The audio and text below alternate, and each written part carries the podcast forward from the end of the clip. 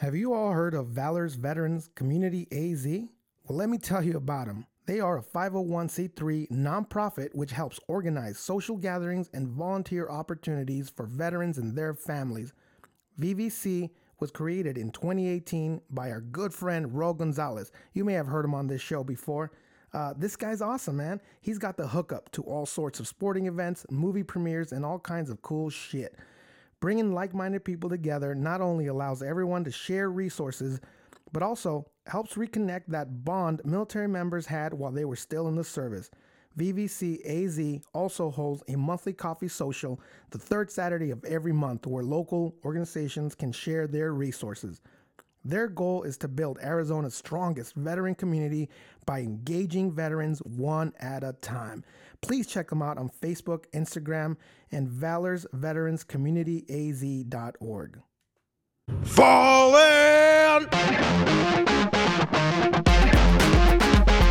All right, all right, everybody take a seat, grab a drink, let's get this show started. All right, welcome back, everybody, to another episode of Motivation Alley. Today's going to be another good one. I know I say this every single time, uh, but, you know, I, I love the guests. I love the people that, that we have on here. Um, I've uh, been talking uh, to uh, Pete for a while now, and so we've we've got some, some really cool and fun stuff to talk to you about. Uh, I'm especially interested in his story and, and what he's got to talk about. Again, another cartoonist, another Miltoon artist, right? Creator, uh, director, writer, uh, producer, everything under the sun for G I. Lowe. So, Pete, um, welcome to the show, man. Um, tell us a little bit about yourself and, and what you're up to these days. Well, I'm honored to have you on the show. Thank you very much. Um, so, I'm Pete Barlow. Uh, I'm the author illustrator of G I. Lowe. Um, I've been in the military for uh, ten years, and I've been making my comic for ten years because I started doodling the comic when I was in basic training. Um, so I should mention, um, in case you're wondering, um, if you follow my comic, you're like, I haven't seen ten years worth of material.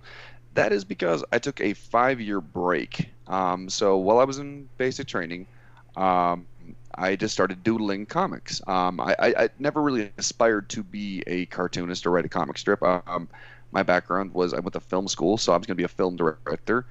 Um, but I just thought writing comic strips was more fun than just writing a letter to uh, my loved ones. Um, and so I just made this little comic, and at the time it was called The Adventures of G I. Lowe.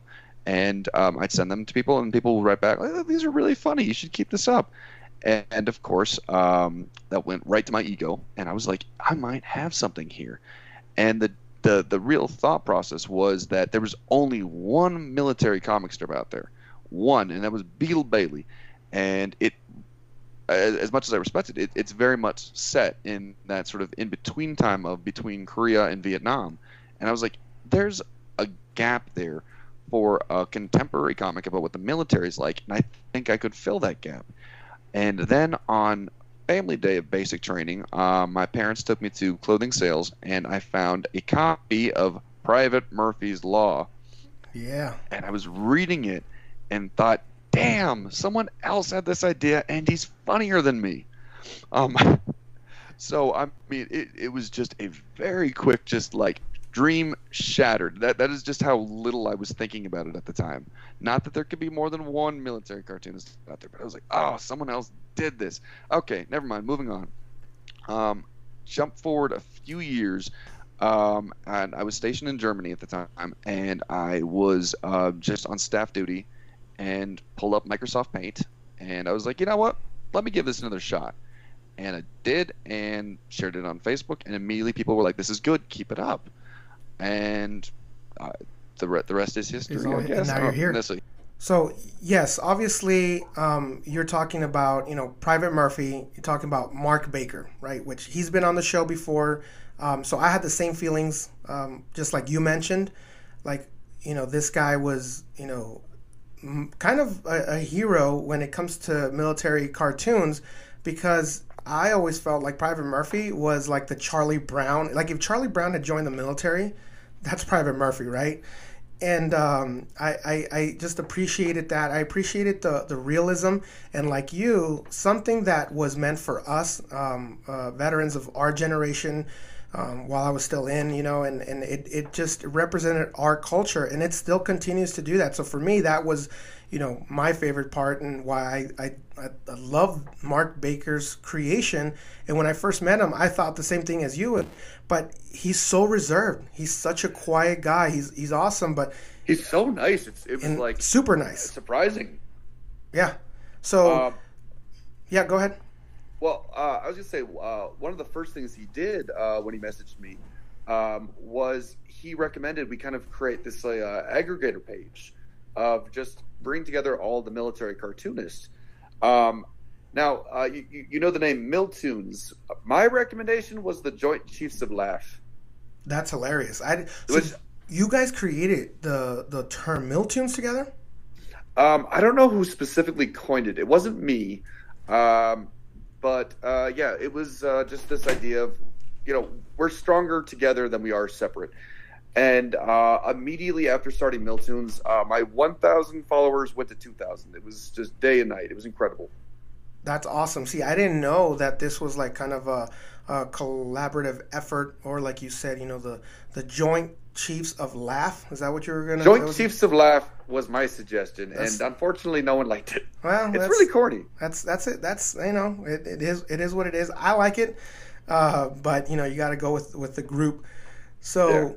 Um, yeah, so, I mean, I, I, myself, I know we've talked about this before, you know, I, I have a cartoon that I drew, you know, only, only, um, a few of them, um, but I, I've always been an artist and I've always doodled, and, and you talk, you mentioned about in basic training, this is when you start drawing, I would do the same things, and I would, you know, my letters, I would always include some kind of drawing or something. In fact, I was considered the platoon artist because I did paintings in our bay. You know, when our drill sergeants wanted to decorate, we were the Dark Knights. And so I did the big, massive painting of a Dark Knight. And, of course, military and your basic training, everything is, is kill, right? And so we were, you know, we had a knight. It was dark, and he had a bloody sword, and he had a shield with, like, blood on it. And so it was gory, right? And so... Um, I, I ever since then I was like, oh, this is awesome. But like you, it's interesting that you say you kind of took five years off. I, I kind of did the same thing while I was in the military. I kind of stopped drawing for a long time until I ended up in a public affairs unit, and that's where I got the idea. That's where, first of all, I, I, I heard about, you know, Private Murphy. Uh, I used to post his cartoons in that newspaper, the military newspaper, and so I got the idea, and that's where I created my own called Dingbats. And then, I, you know, I, I, I got out and I, you know, kind of stopped that and put that aside. And I continued to draw and paint, but, you know, I never thought like, oh, this would be a thing. And now I'm kind of inspired by you guys uh, ever since talking to Mark Baker and then now you. And I've also uh, interviewed um, Scuttlebutt, uh, Megan Wilcoxon. And she's also another amazing artist, a veteran, uh, Navy, I believe. And so, you know, it's cool oh, yeah. to just run into all these different folks. Um, it, it's, it's incredible because like through this, uh, little, uh, side venture of ours, um, sorry, I've gotten to, uh, meet so many people I idolize and whose work I respect so much. Um, and then just kind of realizing, oh, that they're just, they're just people. They're just cool people. Yeah. Super um, like, quiet. She's quiet and shy, but funny. Same thing, Mark Baker, oh, hilarious, but and I know he's got some some spider webs up there because you know he he's got some great ideas, but he's just such a quiet guy. You're like, wow, and when when you hear some of the stuff, you're like, oh, okay, that's that's awesome, but that's a military, right? That's that's that's a veteran for you right there, unassuming, right? Well, I but I deadly. respect um, Mark and Megan so much because they're doing something I don't think I could do, which is continue to make the comic after they got out of the military. Yeah. It's, um, it, it, now, me, why I do mean, you say that? Because you, you lose touch with it, or what? What's uh, your thought? I mean, I, I could prove myself wrong, but uh, I mean, the inspiration for my comics, um, I, I, I don't look for it. It just arrives at my front door. Um, like if, if you follow my comic, uh, the the biggest transition I uh, had um, in the last couple of years is uh, I found out I was going to drill sergeant school, and so I was like, Lowe has to become a drill sergeant. And really, Lowe would never become a drill sergeant if I didn't. Right. Um, so I, I feel like I need that um, just inspiration to find me rather than the other way around. So both uh, Mark and Megan uh, E T S and still continue to make these extremely funny comics. Um, so I, I think that says something about their uh, their creativity and imagination, which I'm not sure I have. Uh, like while I was at the Drill Sergeant Academy, um, I was taking notes the whole time, and um, I was just thinking, wouldn't this be easier if I just had a good imagination? Yeah, no kidding.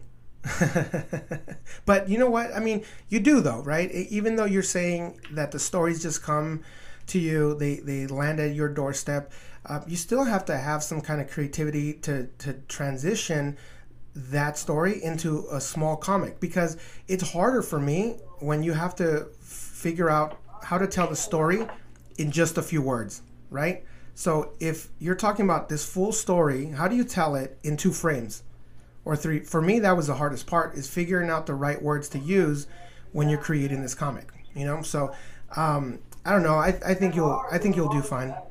I, I hope so. Um, otherwise, I'll just have low E T S and then go new project. Well, there you go. You could have uh, G I. Lowe as the veteran. Yeah. You know, oh, the, that that that there's. I'm I, I, as you are a veteran, I imagine you have plenty of stories. Yes, and and so the it, the saga continues. So there you go. Right there alone, you've got something right there. But um, let's go back a little bit more, because um, I just said mer um, a little bit more, because uh, because we were having a good time earlier talking about kind of you growing up in in Chicago. Um, I don't know if growing up in Chicago, Chicago suburbs, the suburbs. There you go, suburbs. Very important distinction. Well, not many people make that distinction, you know, which is you know funny, and that's one of the things we were kind of getting into. Um, I don't know how much uh, being from the Chicago suburbs, and I'm throwing quotation marks up there, the, how much that played into you, you know, creating your your comic book, uh, G I. Lowe, and and and what that you know what that has to do with you. I know we talked about you living in Arizona and. And you're not necessarily in love with the, the the atmosphere here because it's not, you know, it's not Chicago. It's not cold outside. It's freaking one hundred thirty degrees. I get it. Yeah. Um, but I just want to know uh, from your perspective what what what your childhood was like. Um, you know, we you, the last time you were on this show, we talked about serial killers, and uh, I just want to make sure you're not a serial killer. You know what I mean? No, I'm just kidding. Um, uh, I have I have definitely been accused of being a serial killer a couple times, uh, but uh, no, no. I, by, I, I, who has time to do that? By some of the privates, maybe, I'm sure.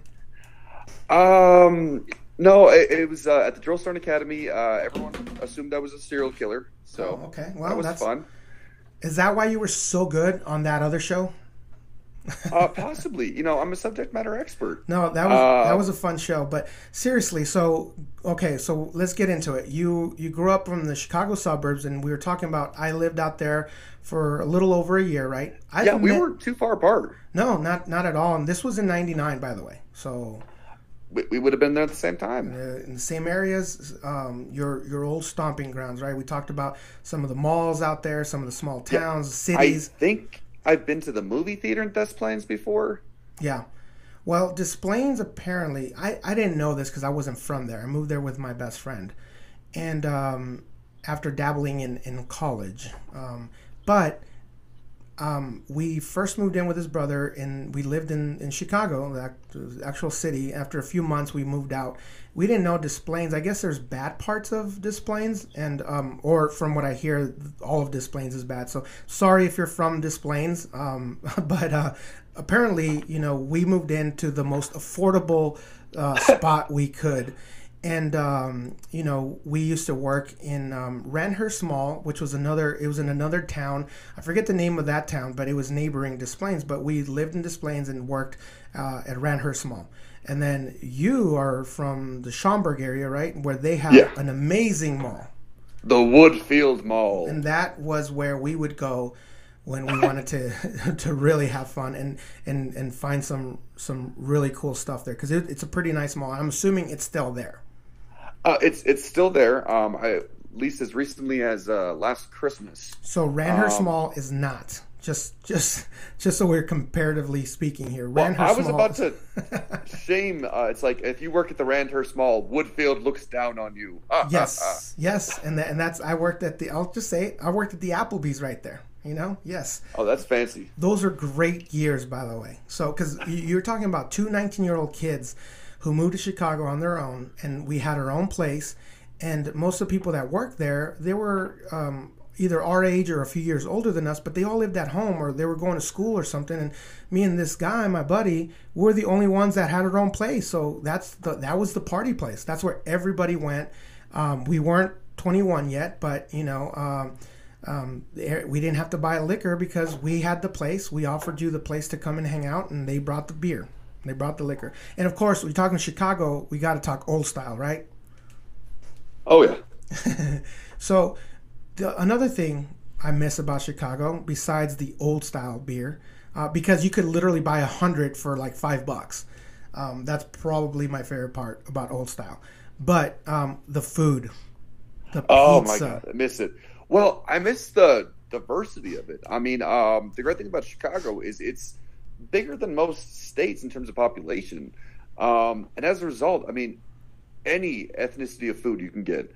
Um, like, I never had Ethiopian until I moved to Chicago. Um, and now I live in um, Arizona, and it's like, well, we, we got all kinds of food. We got um, Mexican food and McDonald's. Yes. Well, I, I don't know if you, I, I won't mention, because I know the town. I've been there before. I won't mention where, if, unless you want to, you can talk about no, it. But I know the town. There's not much there. Just saying yeah, it. It's, it's beautiful. Let me just say that. It's beautiful. It is the beautiful. The scenery is amazing. Um, but it's uh, not, it's it's a military town. And, and it's a very specific little place. So I'll well, just leave it, it at that. If you live here, uh, you are active duty military, you are retired military, or do you work at the Target? That's it. That's it. That's it. Yeah. So I'll, I'll I'll I'll leave it at that. So coming from Chicago, but I'm sure you've you've you've lived in other places around the U S, oh, especially yeah. being in the military, right? So, um, but yes, I definitely miss the pizza. Although they do have some Chicago style restaurants here.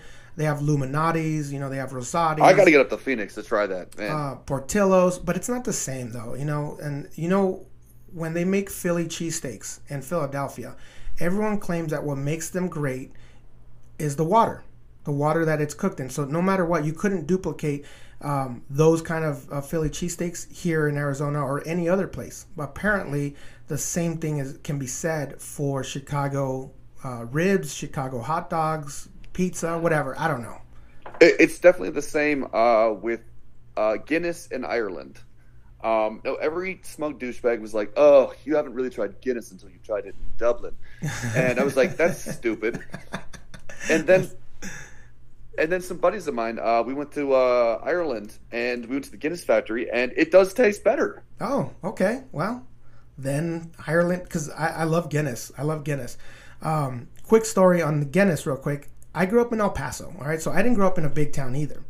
Uh, Texas. So going from El Paso to Chicago was a big deal for me, right? Chicago was amazing. I still love that city, by the way. Um, well, I imagine the first winter was probably the big adjustment. So it's funny, but my buddy used to say that all the time, and I was like, okay, cool, I get it. Chicago's fucking cold. And um, because I it, it, it got old after a while, right? He would say it all. I mean, I grew up with him since like I knew him since fifth grade. And um, it got old, and we got there, and the first winter was one of the mildest winters they had had in like five, it, six years. So, so it was only negative twenty. It, yeah, it was. It wasn't that bad. It snowed once. It didn't really stick. Like I mentioned, I was only there for just a little over a year. The winter after I left was one of the coldest winters they had on record. So I, I, I till this day, I still don't believe my buddy. I still give him shit about it. Um, uh, well, I remember uh, a couple of years ago, I went there for uh, New Year's, and um, it w- I was in the Baltimore area at the time, and um, so it was, I think, like fifteen degrees in Baltimore when I left, um, and it was negative fifteen in Chicago, and you feel it. It's just just hits you like a brick wall.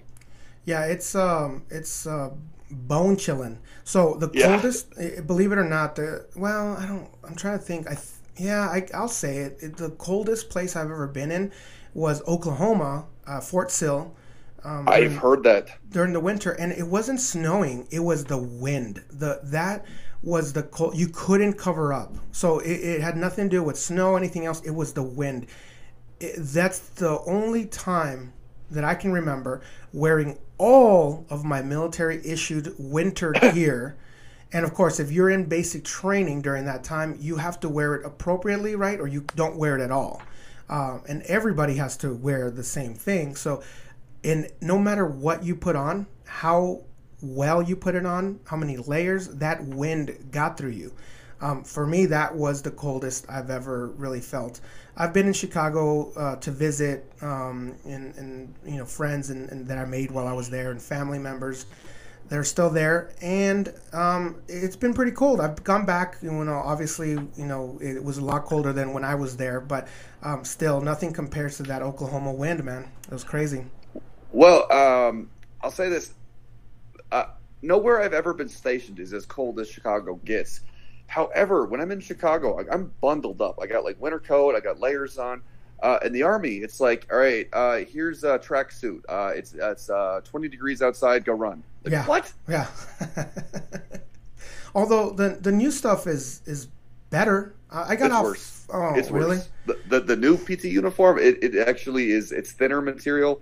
Uh, it does basically nothing to shield you from the cold. So, uh, true story. Uh, while I was here, um, so I was in charge of the remedial P T program, and uh, it was a muscle failure day, and it was so cold that I was like, you know what, guys, uh, we're going to go running, because if we just stand at pull-up bars, we're going to freeze to death. Yeah.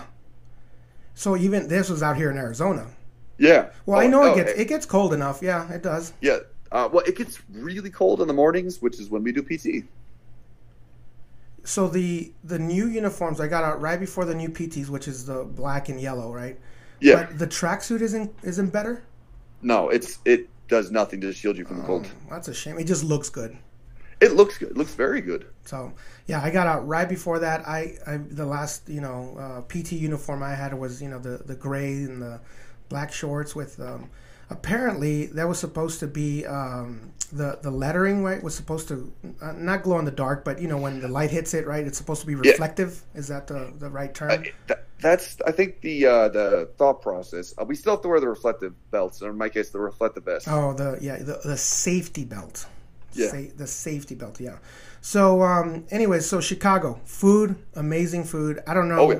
what that did for you. I don't know if that changed you. I don't know if that made you a different person or not. But I um, know that I've always, that's the one thing I always miss about Chicago, even though we have some stuff here. Um, and definitely, and, and I'll say this to the people. I'm, I made some amazing friends. I lived all my life in, well, for, for the most part, up to the age of nineteen in El Paso. Not once did I have anybody from El Paso visit me in Chicago, but after one year of living in Chicago, I made lifelong friends. So there you go. Yeah. Uh, well, uh, back to the comic. I mean, I guess if I was going to chalk anything up to its uh, gestation because of Chicago, the Chicago Tribune has a comic page. So, and I, I know uh, it was the first section I ever read. So it was just oh, as soon go. as...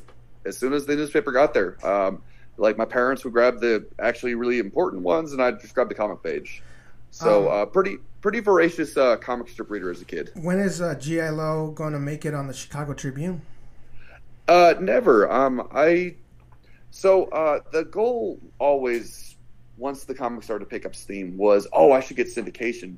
Um, but newspapers really aren't being newspapers anymore, at least the, the old way. They're kind of dying um, out, right? Yeah, and uh, the sections like the comic strip, um, at this point, I think the only people that really read newspapers and read the comic strip section, uh, it's primarily the very old, the ones who grew up with it as little kids. Um, so, I mean, the, the transition was pretty easy to make from, uh, it's like, oh, I want to do syndication to, well, this is a webcomic now. I guess this, everything's on the internet. That's true. I, I, get, I didn't really think about that because I'm. I remember as a child, I remember reading the comics. I remember going through the newspaper and just taking that one page or two pager out. Oh yeah. And just reading that. And now you're right. Uh, we everything is web based. So I guess the the whole um, you know cartoon strip has to take a kind of a, a different turn, right? And I guess from what I'm hearing about you know your your collaborations with uh, Mark Baker and a, a few other veterans. Uh, cartoonist is is kind of in that direction. Yeah, uh, I've already been turned down by the Army Times. Um, G I Lowe was briefly featured in uh, my old Post uh, newspaper, Uh, but even then, after a while, I just got kind of sick of having to go to P A O and uh, like, will this work? No. Will this work? No. Will this work? No. As like, you know what? Yeah. The internet's going to give me a better reaction than if I put it in a com- uh, uh, newspaper. Plus, you have more liberty. Yeah. Um, Mark has told me horror stories about the Army times and how they would just like critique the, the color of a tank. Um, like, you know, fix it. And it was just like, I, I don't need that. I, I, I write my comic based on my voice. I don't need someone else putting their voice in there. Uh, that's that's um, ridiculous, because the Army Times, I don't know how many times, and the Air Force Times too, at least that I that I've seen, how many errors I've caught on their pages. Um, so I, I still have it actually to this day as as proof. The Air Force Times once printed. This is when Barack Obama was president. A picture of Barack Obama on the cover. I forget what the story is. I honestly don't remember what the story was about, because the title, they they said Osama instead of Barack. Oh, good God. They said Barack Osama instead of um, uh, Barack Obama. So they misspelled I, the, the, the commander-in-chief's name on the front cover of the Air Force Times. So I, I have a... a hard time understanding their mentality of a fucking color of a tank when they can't even spell check. I wonder if it, that was someone trolling them. I'm, but but how did it get through? That's my thing. Is like it should have gone through. Yeah, we're, we're the editors. I guess. I mean, if they were if they were trolling them, but that's a big mistake, don't you think? It would have like okay, yeah. So that's it. You're done then. I mean, unless they were on their way out and say, you know what, this is my last hurrah, I guess, but.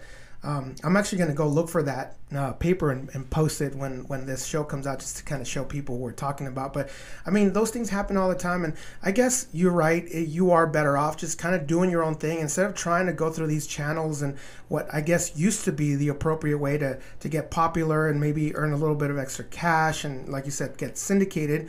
You can kind of do that on your own now anyways, right? Yeah. Um, it, it's a golden era for webtoons because – I mean, you don't even need a website. You just get on social media and you post it. Yeah. Um, like I, I don't have to pay for Facebook or Instagram. Um, it, it's it's kind of amazing. Uh, you, if you do want your comic to be seen more, you do have to pay to boost the comics. Right. Uh, make them advertisements, which I've I've done. Um, do you have a? Is it Patreon? I do not have a Patreon. Um, I know um, Mark. Mark does. Uh, yeah. Megan. Uh, there's a few others. Um, so the guy who writes uh, Fort Family Room has a Patreon. Uh, Bohica Blues has a Patreon. I have been hesitant to do that, uh, not because I have any problems with Patreon. I think it's a great website. Um, but I just I have no idea what my productivity is going to be. Um, I've taken right. long breaks. So I don't want to like make promises to uh, my readers and then not be able to follow through with it, especially if they're paying me money. Because it's, it's, it's subscription-based, right? And then so you kind of owe folks – you know, something at least weekly or monthly or something like that, right? I'm not sure how it works, but I, I'm I follow um, you know Mark's page because I, I just wanted to see and uh, the his latest stuff and everything else, and just kind of to, to to give him uh, that support as well, right? Uh, because I think it's great for us to support. It's important for us to support each other too, um, but I, I don't know what it entails. So I, I guess that's if, if that's what it needs, if you need to do something or update things every week, then you're right. Unless that's what you're doing, it's it's kind of hard to, to do that full time. Yeah. Um, like my, my schedule is insane. Um, if I can produce one comic a week, I'm doing all right. Um, which I've, I've done a pretty good job of. Uh, but like when I was at the Drill Sergeant Academy, there was no way I could have made comics and, you know, been at the Academy. Right. Uh, so I, I took a few months off. Um, and then sometimes I just kind of need uh, some time because I never want to burn out in the sense that I'm making comics just to make comics. Um, I don't love everything I've made, but I at least want to, you know, be proud of it. Um, and um, if I were, especially if I was syndicated, like I, I, I don't envy syndicated cartoonist schedules because they have to put out a comic a day. And if you're doing that, I feel like you're not necessarily going to make the funniest material. Right. It's, it's, um, but I mean, that's, that's just every artist. Um, it's every writer, right? You kind of yeah. fear that you're not, and I'm not specifically saying like, like you, but myself. And I, I've heard other artists talk about it, but that fear that you're not good enough, or you can't compete, or you don't have enough ideas, so you couldn't possibly do it, right? Um, I know for sure that's one of the things that stopped me from just, and not necessarily just drawing cartoons or continuing Dingbats, but just artwork itself. You know, I would do something and I was like, ah, that's that's so shitty. Like, that's so amateur. Oh, yeah. Like, it looks so horrible. And then I w- it would stop me for like a month or two before I, I picked up a paintbrush or a pencil or, you know, a, a pen or anything. And it's just, I, that's just every um, artist out there, I guess. I don't know. I don't know. It's it's our it's our uh, um, cross I, to bear. I hope it's, I hope it's every artist, because uh, it's, it's definitely me. Um, I mean, um, I have no background in artwork. Um, so the fact that the comic looks the way it does is still something of a small miracle. I'm not saying the artwork's necessarily very good, but I mean, um, I, I've had one art class in my entire life, and that was my senior year of college, and I needed to graduate. And I was even thinking like, oh, I don't, I don't want to take this. Right. Um, and, uh, so, uh, I don't know about you. Do you hate drawing hands? Uh, yes. And Megan talked about this as well, um, with Scuttlebutt. She hates drawing hands. Feet and hands, I think, is people's worst nightmares. Oh my. Uh, if you look at my comic, uh, I have characters at parade rests when they don't have to be at parade rests just to avoid drawing hands. Yep. I hate them so much. And as a drill sergeant, I'm sure one of your, your the worst things that someone could do is put their hands in their pockets. But for your, oh. your for your comic, I'm sure that's okay. That is absolutely okay. Because that way you don't have to show their, their hands. But I totally get it, man. I so here's the thing. I if I concentrate, I can draw a hand um, like a sketch, right? So, but then all it is is going to be that hand, and it's going to be on my sketchbook, and it's going to be a very beautiful, detailed hand that took me four hours to draw, right? But if you're telling me that, you know, you got, you're going to make these comics and you want to be consistent and you want to be quick, then no, I'm not going to take four hours to draw a specific hand when I still got the rest of the body to, to draw. I got words to put in. I have to be clever. Um, you have to find quick methods to do everything, right? And that's where I'm like, okay, well, I can either spend a ton of time on these feet, on these hands, or I can do a very shitty job. So there's no in between. There is no in between at all. And so I had to, when I was doing it, I just kind of developed. I was like, look, they're, they're going to be cartoonish, and that's going to be consistent throughout the whole thing. And you're either going to like it or you're not. And that was pretty much it, man. Well, there's a comic I follow. It's called Shell Comics. And it had one of the funniest comics ever, where it's a cop who is uh, approaches the cartoonist surrogate. He goes, "Put your hands in the air," and he's got his hands in his pocket. And he's like, uh, "Officer, I can't do that." And he goes, "Why not?" And he goes, "Because I don't know how to draw hands." That's hilarious. See, that's funny. And then the, the, the cop, like, you know, turns to the cartoonist, just like, you know, like the breaks the fourth wall. Like, seriously, you went to art school. That's funny. That's funny. But yeah. You know what? That's that's that's. That's not the first time I've heard that. So I'm, that makes me happy. And that's, I, I think, you know, one of the things that I'm starting to learn the more I talk to, to fellow artists and cartoonists, is that we're all very similar, you know, and we don't all come from these art backgrounds. Uh, obviously we're artists because we either are, are naturally talented or we just enjoy it. Like even Megan says, she doesn't feel like she's naturally talented. She just feels she's like so good. She's good, but she said these are the things she says, right? And and and um, she just feels like she just enjoys it,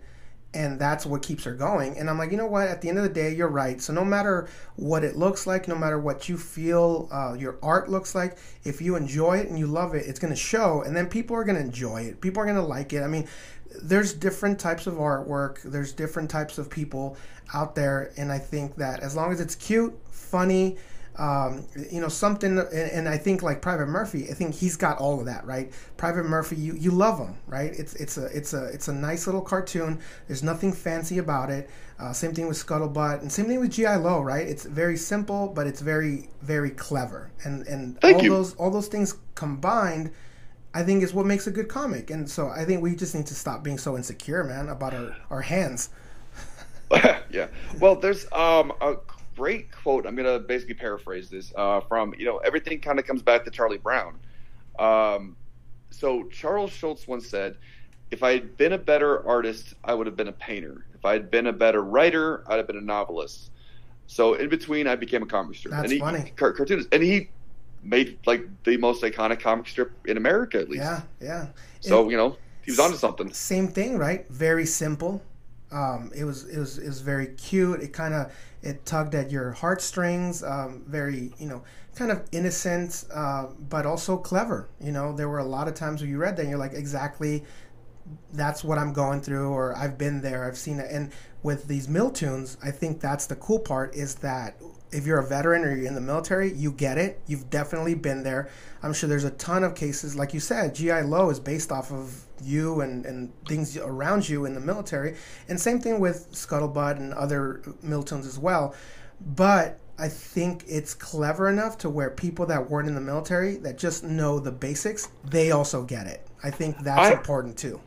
I hope so. I mean, um, I, I, I've long since stopped trying to make the comic uh, accessible to civilians. If they find it accessible, then I'm proud of them.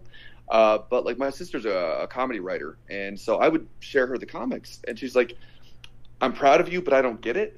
Oh, because you didn't get the culture. Yeah, and um, it, it's worth noting, we talked about like the history of G I. Lowe in that uh, five-year gap between making comics. I tried my hand at stand-up comedy, um, and so I went. To, I just did open mics, nothing yeah. big or anything like that. But um, and I didn't even think of myself as like uh, a military humorist. It was just, I wanted to do stand-up, and stand-up comics, they talk about their life. So I would go up there and talk about my life, and my my friends thought I was funny, but everyone else at the open mic is just crickets, and which also could be that I'm not funny, but you know, uh, I digress. Uh, so yeah. The M C pulled me aside. He goes, "Hi, first off, I'm coming to you as a veteran. Um, I get it, but at the same time, you cannot write military jokes for civilians. They don't oh, get it. Yeah. We have our we have our own dialect of English. Um, that we've too many acronyms, too many nicknames. It's going to go over their heads." And uh, this is going to date the story a little bit, but he's like, "If you're going to tell jokes, I don't know what tell like don't ask, don't tell jokes. Civilians love those." I was like, "That is so hacky." Right. Um, and I, I never want to be a hack, you know. So it's hard between you know um, writing. Or creating something that is going to be both hilarious to veterans, military members, family members, and civilians that have never been in there. I know there is a fine line somewhere in there that you very you, fine you, you could do it, but um, like you said, it, it also it takes that much more energy. And if you're if you're not doing this one hundred percent, and this isn't your this isn't what's feeding you either, there's no real reason for you to take that energy and try to discover that fine line, right? So I, so yeah. I get it.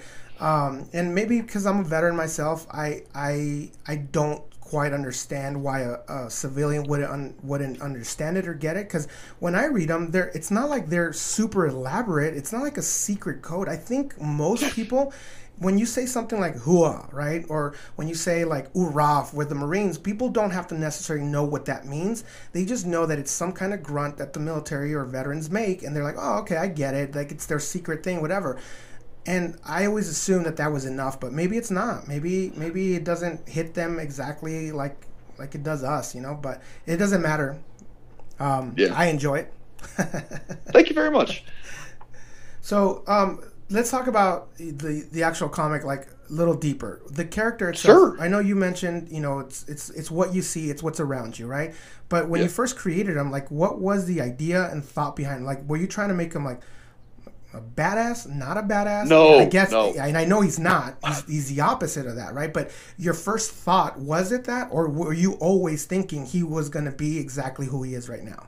Well, the first thing I need to correct you on is that there was ever any thought behind the creation of this comic. It was just the notebook. Or the just, character, just, I guess. Yeah.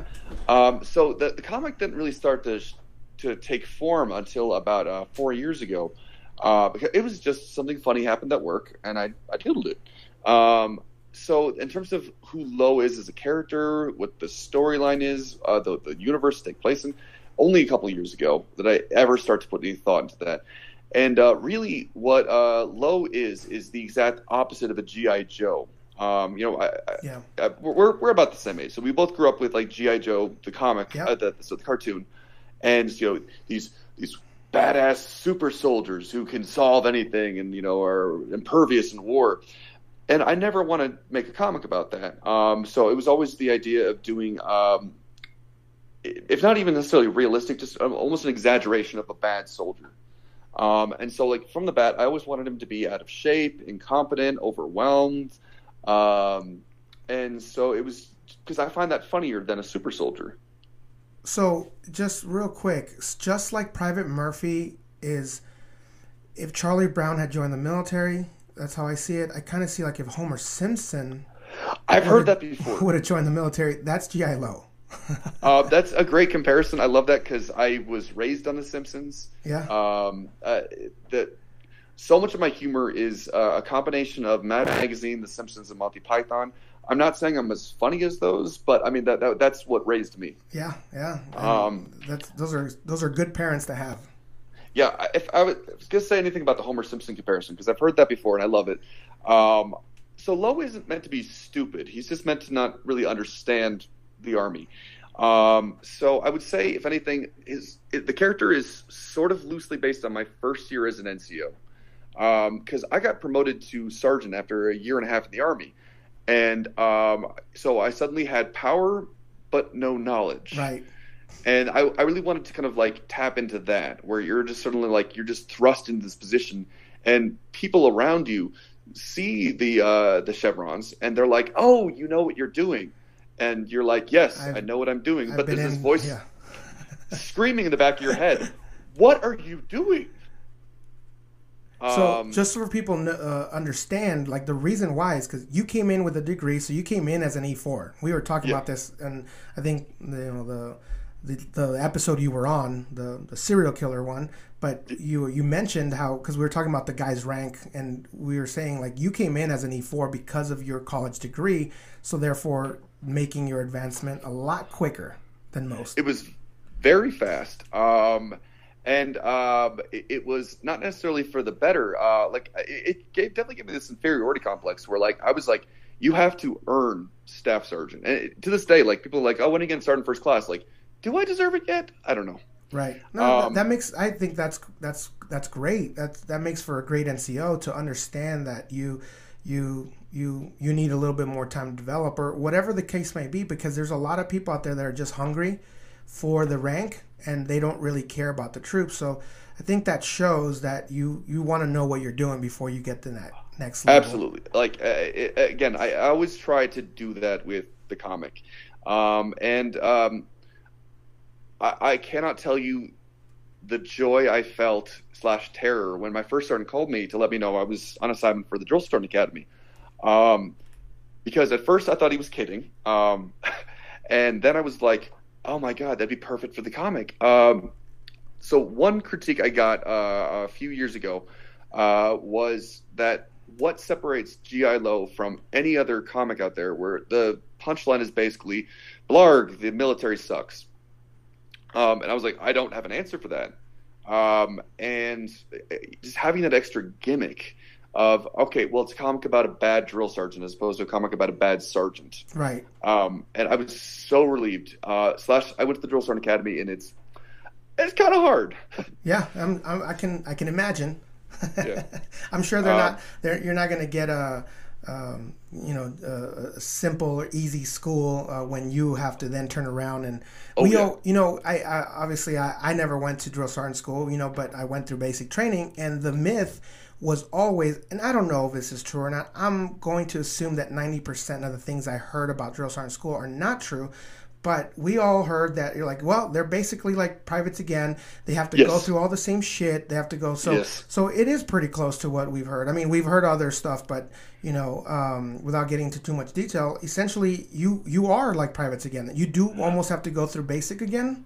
It is exactly like going through basic all over again. Um, so I, I love it. They, uh, they find the scariest drill sergeants in the Army, and then they make them drill sergeant leaders.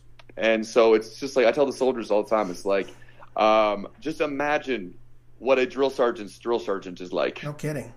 Yeah, it's yeah, just I, like I didn't, I didn't, I didn't know that. I thought most of it. I was like, it can't be real, right? Like I can't imagine going through this again. And then you're, you know, higher ranking at this point. Um, so that that has to be um, a big shot at your ego too. It's, it's challenging, yeah. Um, Well, I'll, I'll say this. Um, I, I made a comic about this if you go way into the archive. Um, so, like, I went to the Drill Sergeant Academy, and I was like, all right, I'm a staff sergeant. Uh, I'm a combat veteran. Um, I'm, you know, a decade removed from basic training. Right. I'm good. And then the drill sergeant leaders walk towards you across that field, and you just instantly just feel that feeling again of, oh, damn shit. It.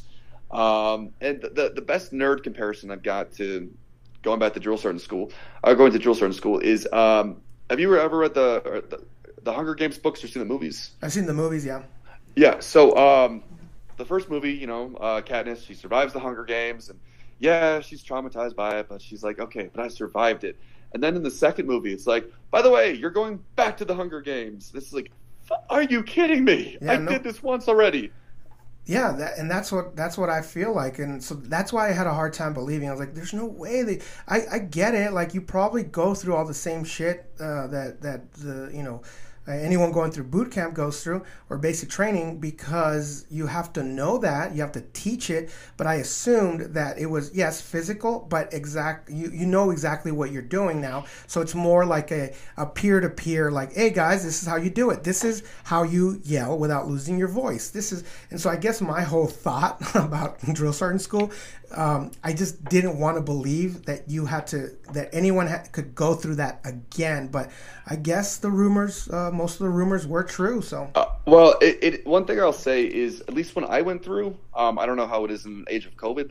Um, we had weekends off, and that was such a weird adjustment because oh, yeah. it's like it's like you're in basic training, you're you're getting pushed through this whole thing, and then it's like seventeen hundred rides. The drill sergeant leader's like, all right, I'm going home. Yeah, I was like, oh, wait, we we can we have free time. Yeah, well, we, I guess we, you know at this point you are you know either E fives or you know staff sergeants, right?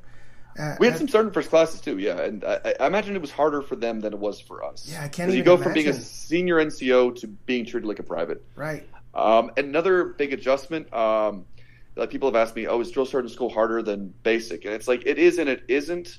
Uh, one thing that definitely was harder is when I was in basic, I was in my twenties, and at the drill sergeant academy, I was in my thirties. Yeah. So, I mean... You get hurt. You, you feel it for it's a week. A, it's a, yeah, the the running is is a lot harder on your knees uh, when you're in your thirties than when you're in your yeah, you know very, teens or, or twenties. Yeah, I was um, I, I guess you could say I was older when I joined because I was twenty-three. Um, that's not that's but I've I've also I know there's a lot of there's much older folks that, that were in the military, so I wasn't um, the oldest, but um, it's definitely not seventeen, eighteen. So yeah, I, I was twenty-three too. So I, I oh, suddenly felt mid, yeah.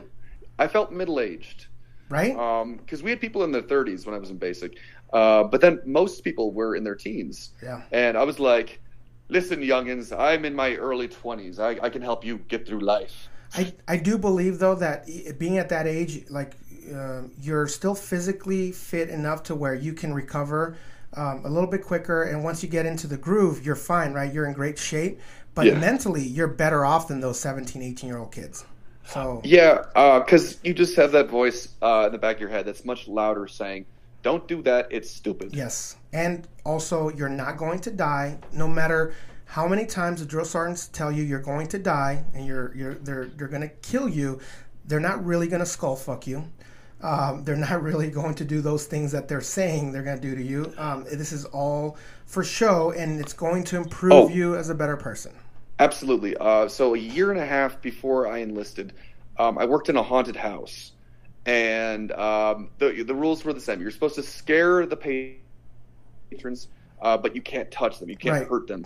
And so uh, as a drill sergeant, it's the same mentality. It's just, you know, um, it's not all for show, but I mean, that there is that show component to it, right. you know. And and as a kid, you don't get that, but, you know, there's comes an age where, like, at twenty-three, I was like, I've seen enough movies and understand this, because here's the funniest part to me is, and I'm sure you love this, but when I heard some of the things that came out of the drill sergeant's mouth is, for me, it was harder Hilarious. Not to laugh because I'm like, that's funny. Like, I want to use that one day. Like, I, I hope I get oh. to use that. I hope I become an N C O, um, which I did. And to this day, um, the one of the funniest things to me, but it's not so funny to the people around me, my friends, or even my my relationships I've been in. Um, when I say uh, don't get stuck on stupid, but everyone apparently that I use it on hates it. I love it. I like it. That's a, that's a very N C O ism. Don't get stuck on stupid. It's very simple, and I'll probably use it for the rest of my life, and I'll probably lose relationships over it, but I don't care. And and there's worse, obviously, but it, it was hard for me when I heard some of those things where there were kids that were like, they didn't get it. They, they'd never even heard those terms. Maybe they didn't watch enough, you know, combat movies or war movies, whatever, military movies. But I was like, man, I've heard that one before. This drill sergeant is not as creative. Now, there was other drill sergeants. We had a Ranger drill sergeant. He was the most creative guy I ever knew. And I know you've probably heard these, but I never heard them when I joined. It was, uh, you're, you're, you must be a genius. You must be some kind of uh, rocket surgeon. Uh, or that I've makes, heard that before. That makes about as much sense as a football bat. You know, things like that. And I was like, that that guy's clever. That guy is my favorite. And he used to come around and make us laugh on purpose. Like, he used to whisper funny jokes to us, and then he'd walk away, and then he'd let other drill sergeants catch us laughing. And nice. We're like, what are you guys laughing at? We're like, well, and we can't tell on on on Drill Sergeant Stafford because he'll come back and fuck us up. You know what I mean? I so, love that you still know his name. Like, I feel like you never yeah, forget nope. your drill sergeant's names. Drill Sergeant Burke, well, Sergeant Stafford. Um, I don't remember the senior drill sergeant. He wasn't around as much. He was more over everyone else, right? But uh, definitely Drill Sergeant Stafford and Drill Sergeant Burke. I remember my senior drill sergeant, uh, was Drill Sergeant Edwards, and she very much fit that mold of um, the shorter the drill sergeant, the scarier they are. Yep, Drill Sergeant Burke. That was him.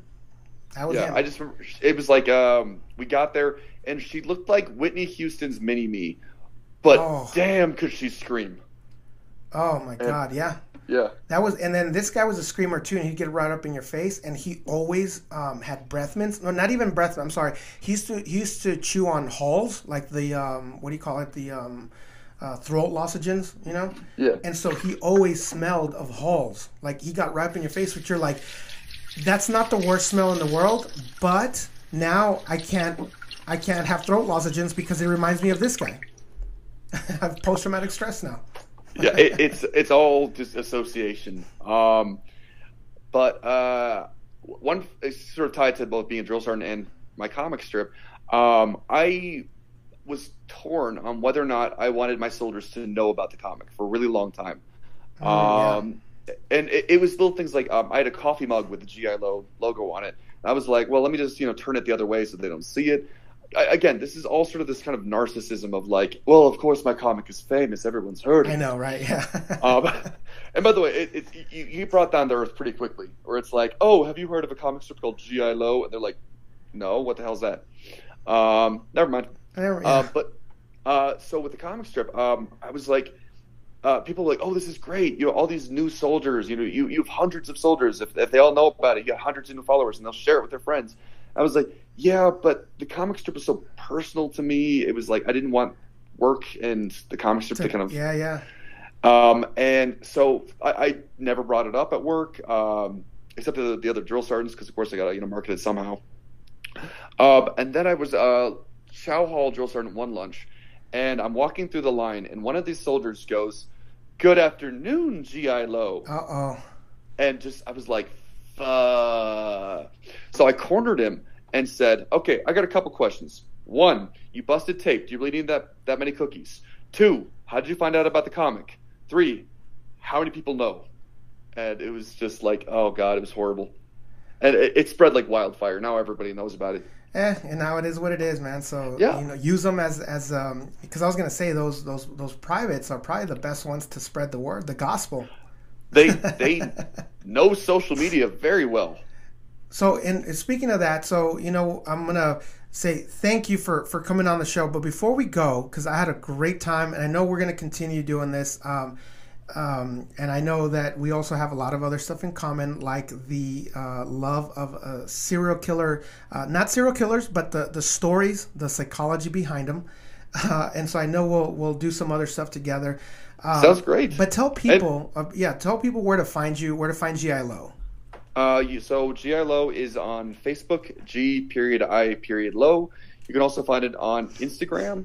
Um, I have a third book, which is on the way. Um, I have a, a friend of mine has a small publishing house called Divided by Zero. Uh, so we're working together on a third book. We already have two other books that are available on Amazon, uh, Blank Firing Adapter and Mosquito Wings and Teardrops. But if you look up uh, either P S. Barlow or G I. Lowe, you should be able to find them.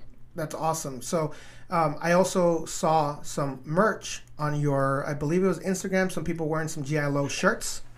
Yes. Um, so if you are interested in a G I. Lowe shirt, uh, I do not have a website set up, but if you just P M either the Facebook page or the Instagram page uh, with your size and preferred color, I've got uh, black, green, gray, and coyote brown. Uh, let me know, and I can get that shipped your way. I take uh, PayPal and Cash App. That's awesome, man. So any any other last words from, from yourself, G I. Lowe? Um, I just want to say uh, thank you so much for taking the time to have me on the show. Uh, this has been a heck of a good time, twice now this morning. Yeah. Um, it's going to be very interesting to hear these uh, episodes uh, at least a month apart. Yeah, yeah, no, it'll be it'll be it'll be fun. But um, you know, I, I had a good time as well. Like I mentioned, I know it, it, it won't be the last time we, we do this, and I'm gonna reach out to to you on some other stuff too. You know, now that I've been um, three three, I've interviewed three uh, Miltoon uh, creators, and you know, the bug bit me. The bug bit me. I need to get back out there to creating. I'm gonna. Share, I want to see your comic strip. I'm, I'm gonna share with you. I'm gonna send it to you right after this uh, this this um, recording. And um, that way, you, you tell me, you know, uh, don't don't go soft. You know, tell me, hey, you know, your hands suck. You're, you're, you could work on your on your drawing of hands and feet, but um, well, but I, I I live in a glass house in that regard, so I ain't throwing stones. Yeah. So you know, I I, I kind of got bit by the bug, and I want to get back out there and, and start doing some new stuff, and maybe um, join you guys' group and and I don't Absolutely. know, work work with some some of you guys, because it's it's definitely um, interesting. I, I I love drawing. I'm you know consider myself an artist, so it just it just kind of going back to, to my roots, you know, and, and like hearing you guys talk about it, it just I'm like there's nothing better than it, it's almost like being a kid again, right? When you when you start drawing, you get lost in your your work and your comic. Well, I'd say there's nothing better in the world than making people laugh, and hopefully my comic does that. All right. Well, once again, thank you so much for having me on the show, and um, it's it's been a pleasure, man. Yeah, no, of course. And for G I. Lowe, I am Outside the Wire Aguirre. Talk to you guys next time.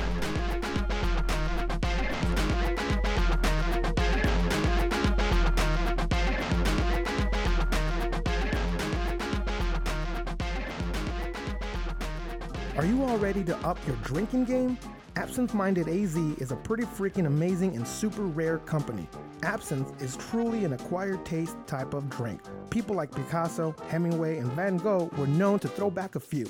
I mean, The Raven may have never been written if Edgar Allan Poe wasn't drinking this stuff, who, by the way, was an artilleryman in the United States Army. Go Redlegs.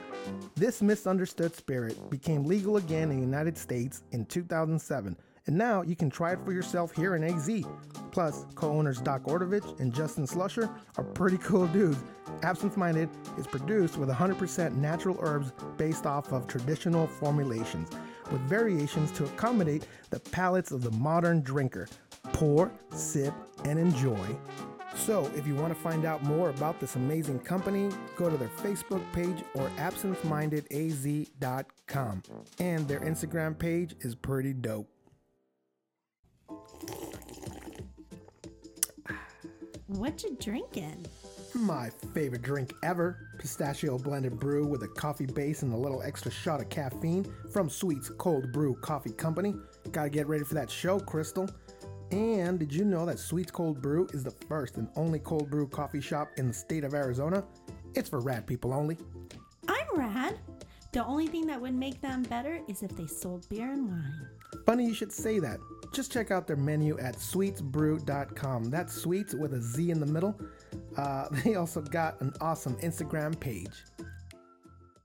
Sweet Stash is a home-baked business specializing in cake pops, brownies, cakes, and more. Celebrate your special occasions with all of your favorite people.